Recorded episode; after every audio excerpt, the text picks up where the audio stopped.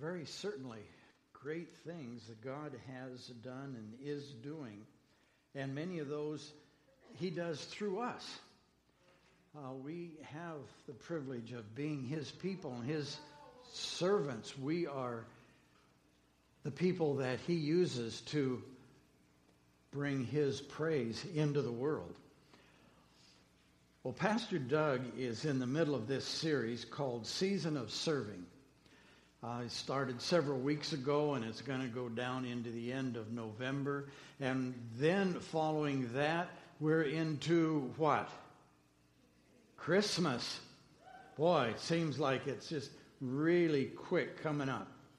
Pastor Doug's taught us that, I, I think this is maybe, to me, it's one of the most important things, uh, one of them. He's taught us that as Christians, we can be customers or we can be servants. And if you want to start filling in stuff on your sermon notes, you can. You know, at face value, it seems like that it's a lot better to be a customer. Uh, we're used to that. We do it all the time. We're customers at Safeway and Fred Meyer, and we're customers at Applebee's, and we're customers at McDonald's and Taco Bell, and, and all around, we're customers all of the time. Uh, and, and we like being customers because it puts us in control. If, if I'm shopping at Safeway and I decide I don't like them, I don't like their prices, I can go to Walmart or Fred Meyer or Mega Foods or someplace else and be a customer. It gives me that, that ability to pick and choose. I can decide. I'm in the driver's seat. And we put that into our Christian lives. It's kind of like still saying, God, I'm in the driver's seat. I want you to do things my way. Uh, you take care of, of me because I'm important here. And, and if I don't like it, I'll go someplace else. I'm not sure where we would go. But then when we consider what the Bible says, we discover that it's better to be a servant. The Bible compels us to, to serve. Uh, it compels us as Christians, as followers of Jesus we learn two words for servant. Uh, they, they happen to be Greek words, but it doesn't really matter. Pretend like they're just strange English words, because take those Greek letters and make them into to English letters. Uh, one was doulos, and a doulos is something. A doulos is a servant, but he simply is something. Now, he's a willing servant, uh, he said, I want to serve. The, the, the, idea goes back to when a person was either a, a, servant by compulsion or a slave, and the master said, You're free to go. You've served your time here. Uh, go back to your family. And, and the guy said, I don't want to. I don't have a family, or they're in a far country, or whatever. I would like to stay here and just be your free servant. And, and they would say, okay, fine. And they would actually punch a hole in their ear and uh, that would be an indication that he's there as a doulos, a servant, just freely, willingly serving. And that's great. But then we discovered there's also another kind of servant, and that's a diakonos. And a diakonos does something, not just there, but he puts that to work. Now, I suppose it's possible for a, a servant to not do anything. Servant could say, Hey, I'm a servant, I'm here freely. And he just sits around and he eats his master's bonbons and drinks his champagne and just carries, that's alcohol free champagne, by the way, and, and just carries, and it doesn't do anything. Uh, I suppose you could do that. I'm not even sure how that plays out in a Christian life. Um, you remember Pastor Doug gave us this phrase to be a diakonos means to spend the rest of my life asking, How can I help? Not what is in it for me. Uh, how can I do something? How can I contribute here? Not simply what's in it for me. And then last Sunday, we learned about serving in our families. Maybe one of the hardest places to serve. Um, you know, being uh, father, a husband, a wife, a mother, a teen, a, a child. We, we all have a place in there to actually serve when we think of uh, of this phrase, how can I help? How can I make somebody better? We serve in, uh, in our own way. Uh, we serve in very common ways. Uh, and when I say our own way, I don't mean that, that it's, um, we're going to do it my way. We each have our own particular way of being servants in our families. But, and yet they're common ways. Now, today, we move to serving each other. Uh, still in this area, but now let's think about serving each other. Now, there's a passage in Galatians. Pastor Doug's used it before. I think he used it last week. I want to take us there because there's, there's five important words uh, that we're going to look at. Uh, Galatians, and this is in chapter 5, says, For you have been called to live in freedom, my brothers and sisters. But don't use your freedom to satisfy your sinful nature. Instead, use your freedom to serve one another in love. For the whole law can be summed up in this one command love your neighbor as yourself. But if you are always biting and devouring one another, watch out. Beware of destroying one another. See, our serving comes because Christ has set us free from the law. The context for the verse is that, that in the area that this letter was written to, an area called Galatia, there were some people coming in and saying, in order to be a Christian, you have to be a Jew first. Now, these people were not Jews, but you have to convert to Judaism, and then you can be a Christian. And you got to follow all the laws of Judaism. So, all of the things, including circumcision, had to be put in place before you could be a Christian. And Paul is saying, hold it, wait a minute. Christ set us free from all of that stuff. But then he added, by the way, we live in freedom, but that doesn't mean that we use that freedom to satisfy our sinful nature. Just to the you know the lusts of the flesh and go do whatever we want and say, well, I live in freedom. And there was, by the way, a thought prevalent at that time that um, we were two different people, and and it was the spirit that was saved, so the body could do whatever it wanted to do. Paul's saying, no, that's not what's happening. We have freedom, but we use that freedom to serve one another in love. And then he goes on to say, you know, the Bible says, love your neighbor as yourself, which we can turn that around the other way and say you have to love yourself in order to love your neighbor. Now, there's a proper kind of love. The, you, the way you think about yourself, that's going to have some indication of how you treat your neighbor. Don't always be biting, devouring one another. Because if you do that, at some point, we devour each other and there's none of us left. Basically, he's saying we're not to sit around looking to see who's not living up to the sta- excuse me, to the standards of the law. Here's the important words in here. Five five words. Serve one another in love. Now we're going to take a look at this phrase going to break it into two parts and take just a little bit of a journey, a little bit of a Bible background to it. But the journey is going to be real short because it, only has two stops in it. Um, the Bible gives us this instruction to serve one another. Um, we see, first of all, that each Christian is part of the body of Christ and serves that body. You know, we take care of our human body. Go to the next slide. Uh, we are a part of this body of Christ, and we take care of that body. We take care of our human body. We do that as best we possibly can. Well, most of us do. Um, we do take care of it in some way or some manner. You know, if there's something wrong with our foot, we need we, we know we better go get that taken care of, or pretty soon we're not going to be able to walk. You know, if, if our teeth need some care, we know we'd better go take care of that, or pretty soon it's going to get pretty painful. You know, we, we can't, so I need to take care of these things. We spend considerable sums of money to take care of our body parts. I thought, that's interesting. I wonder how much we do spend. Look at this figure.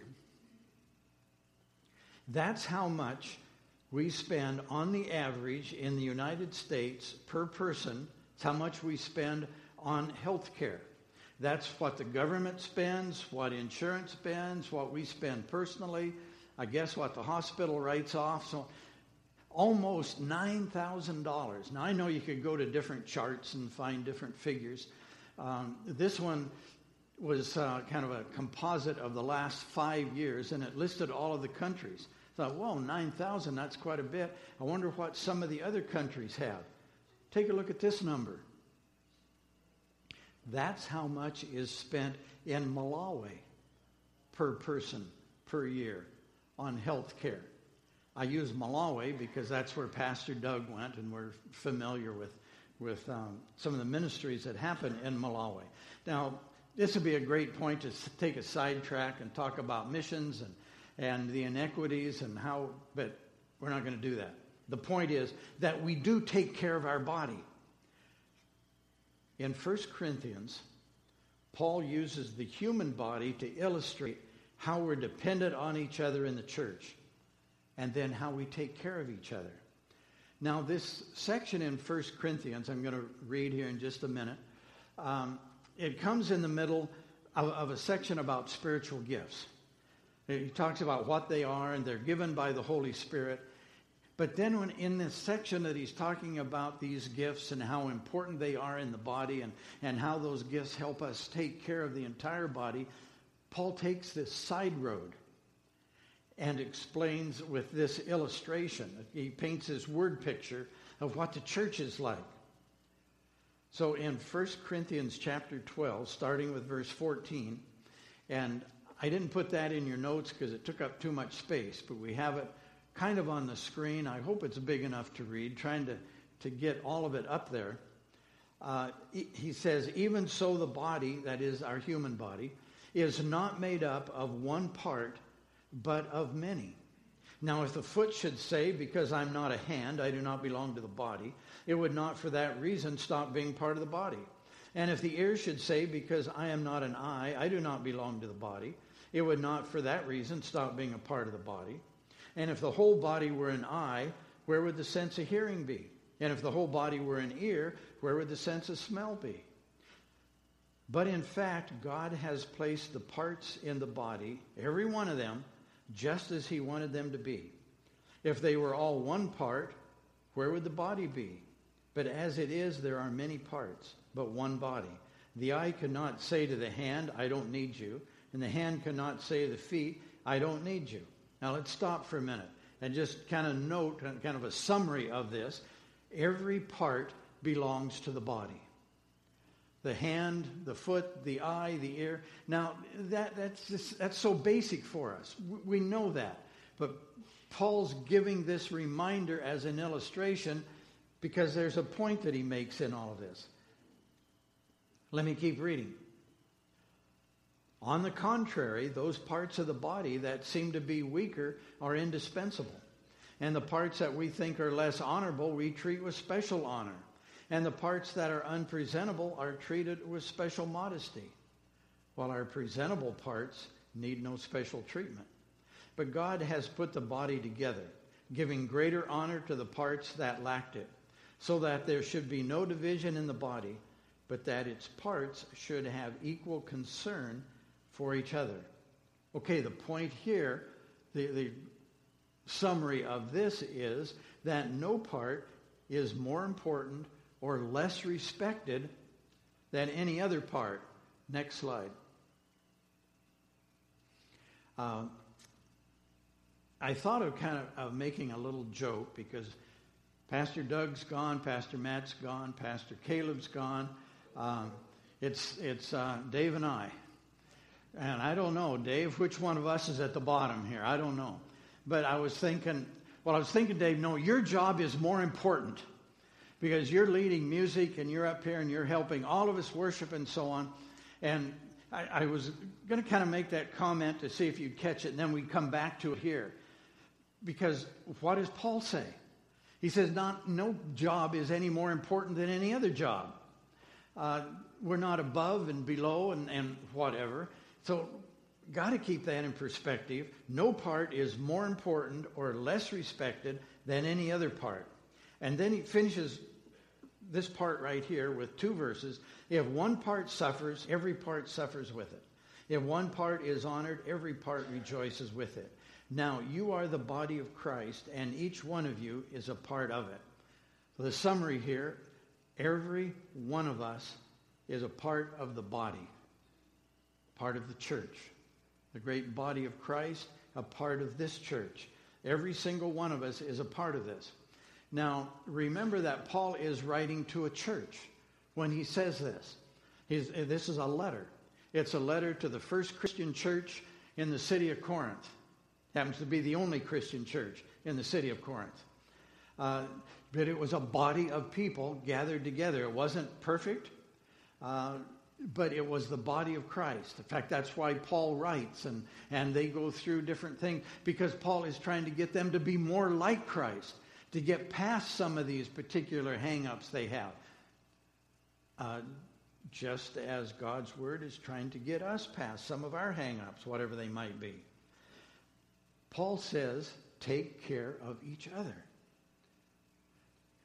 It's interesting that he begins this section, even the, the part even before I read, back in uh, 12.7. Uh, he says, a spiritual gift is given to each of us so we can help each other.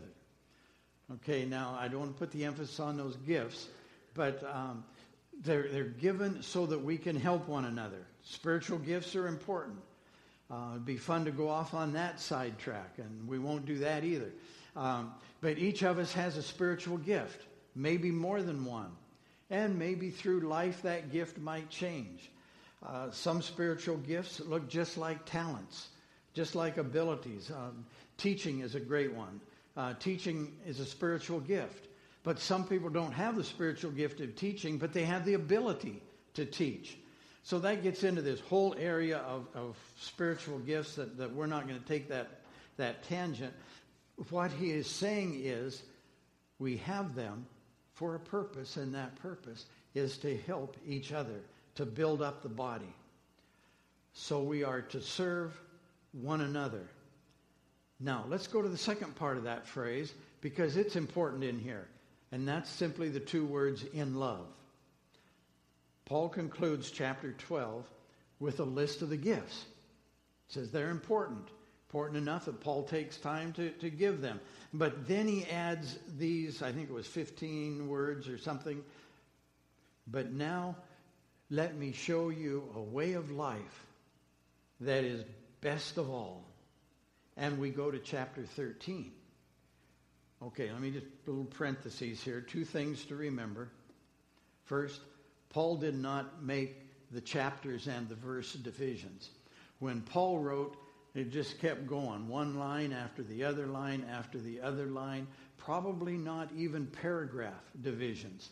He just kept going in, in some writings, there was a little indication in the line that this is a new paragraph or a new thought, like a paragraph would be. I don't know if Paul had that in 1 Corinthians when he wrote, but, but basically, he kept, the chapter divisions weren't there.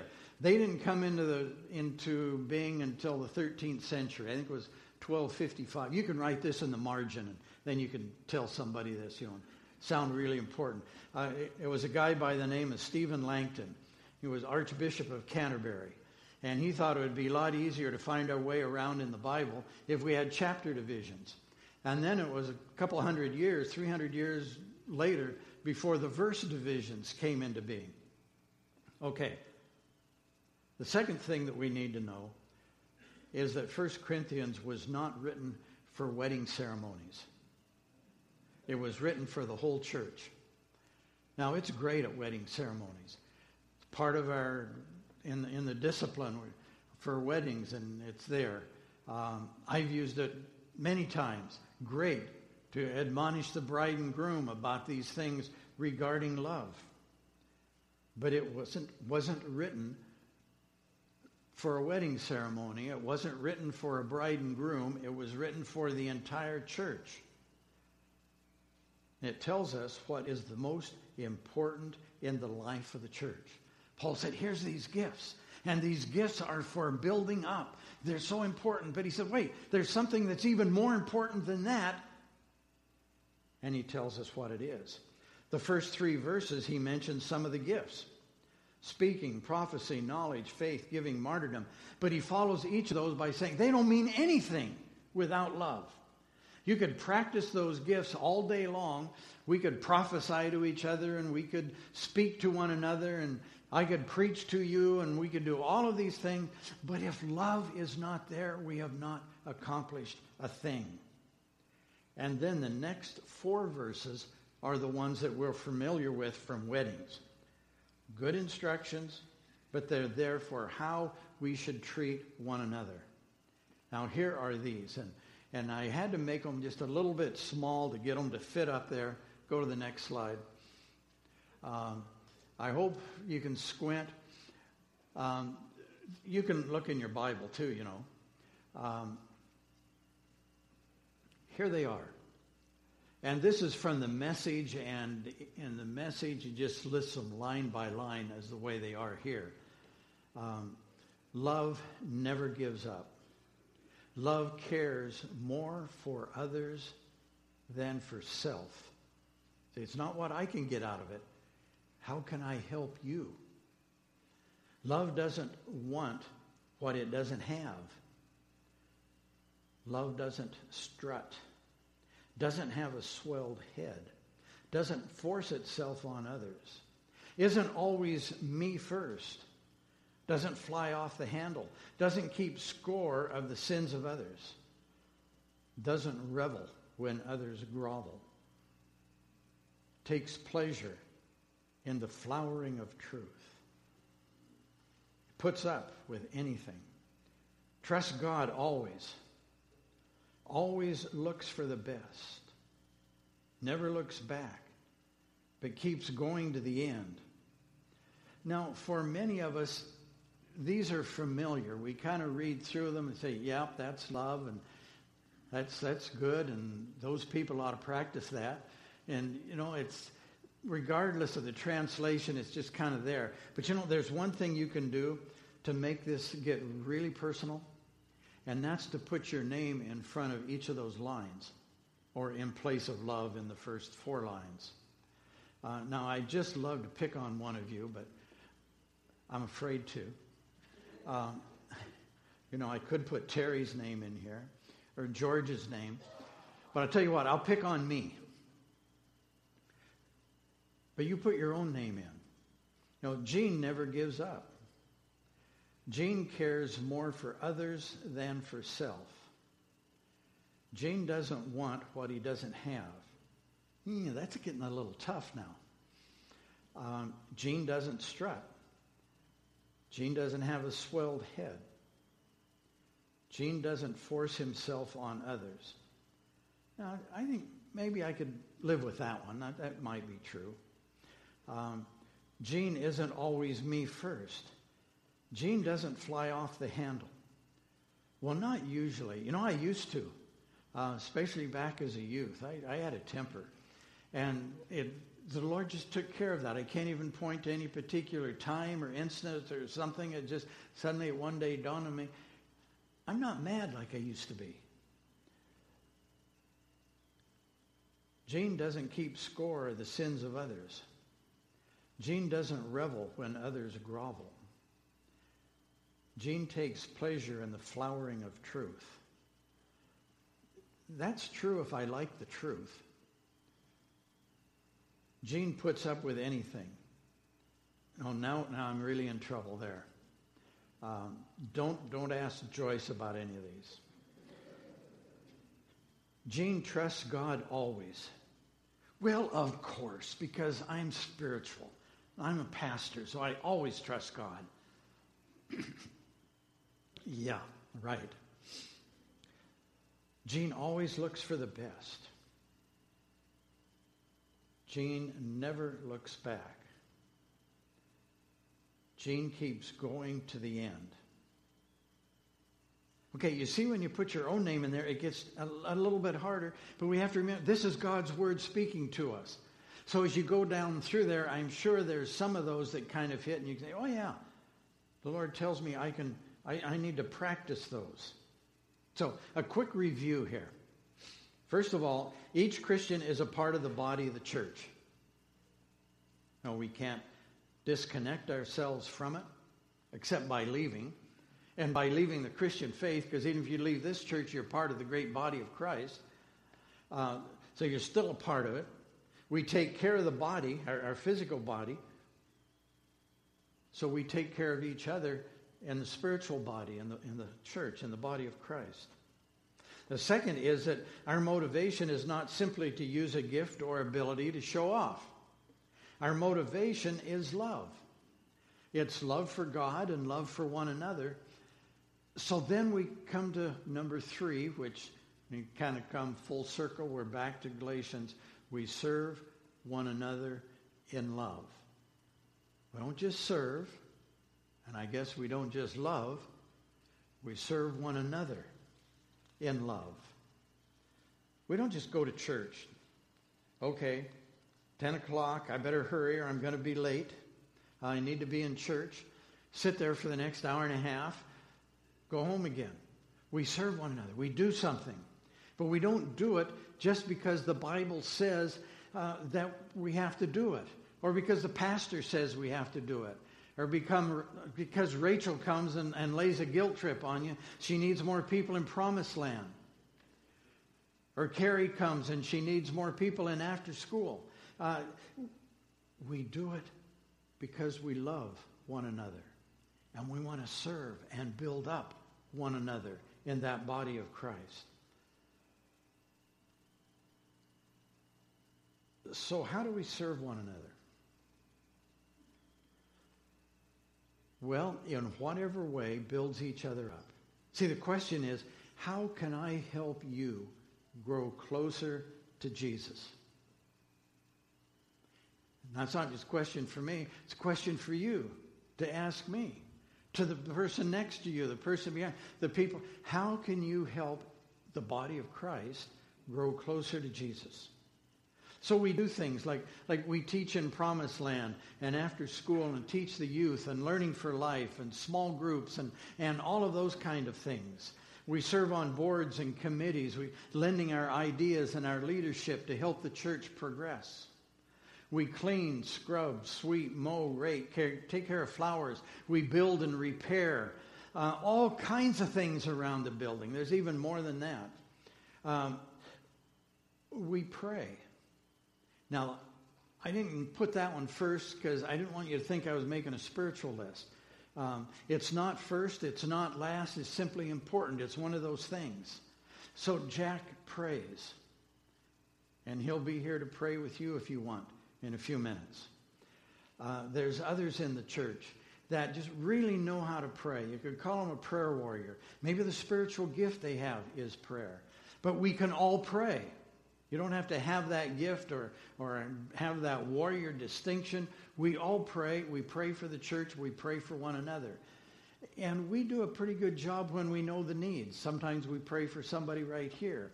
There's a prayer list that goes out by email. And by the way, if you're not on that, uh, get a note to Rachel or something so you can get that email prayer list. We encourage one another with hugs and words and cards and emails. We smile and we laugh. We give our money. Yeah, you knew I was going to get to that one eventually, huh? That is a way that we serve one another. As we give, we're supporting the body of Christ so the body of Christ can be not just here, but in the world. You know, as we came in this morning, some people were, were greeting you as you came in. Uh, people made coffee or lattes. Uh, People are, are back there in promised land right now. Somebody cleaned. We had a bunch of people up here on the platform leading us in music. Uh, all kinds of ways that were served even just this morning. The um, see two Sundays ago, some of us went to the Gaither Vocal Band concert up in Portland. Great time. Now, you have to like the Gaither music, but I mean, it was an absolutely fantastic concert, wasn't it? Those that went are going, mm, I can hear the rattle. Um, one of the songs that they sang, I'd like to sing for you, but I'm not going to. Um, but here's part of the words. And the, the song happened to be in the context of, of the grandmother telling the person, the singer, man or woman, um, giving, giving him her some good advice. And, and the advice was that you always reap exactly what you sow. Sow mercy, sow grace, sow kindness, sow faith. Words are like water sprinkled with love. You will harvest all your heart's been dreaming of. Sow mercy, sow grace, sow kindness, sow faith. Yeah, we do these. Those, those are things that we can do for one another. And it seems like it comes back to us. Now, you may struggle with some of this, with serving, or serving with love, and think, Pastor Gene, I'm, I'm not sure I'm there yet. I, I don't know if I can do that. I, yeah, I like to do my little thing over here, and I don't know, maybe I do it just because of guilt, and I think I need to, to be involved in some way. And I encourage you to move beyond that to doing it in love because you love the body of Christ. You love this opportunity to serve. It doesn't even have to be big. You know, there's little, there, there's all kinds. Every one of them is important. And it's okay to struggle. But keep struggling. Make progress in that struggle. And as God talks to you this morning, uh, just keep moving toward that. And it's okay to say to the Lord, Lord, I'm, I'm not there yet, but I want to be there.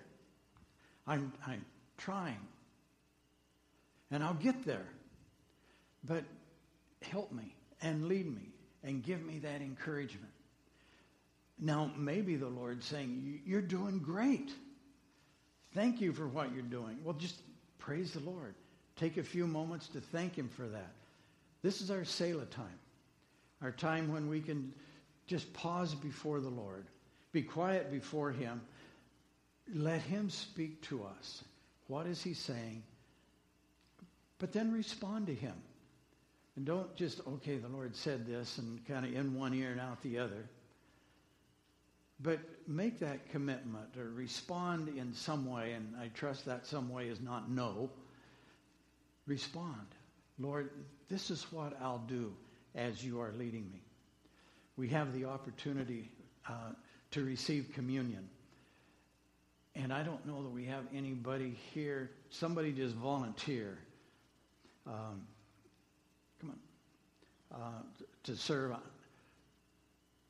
Sure.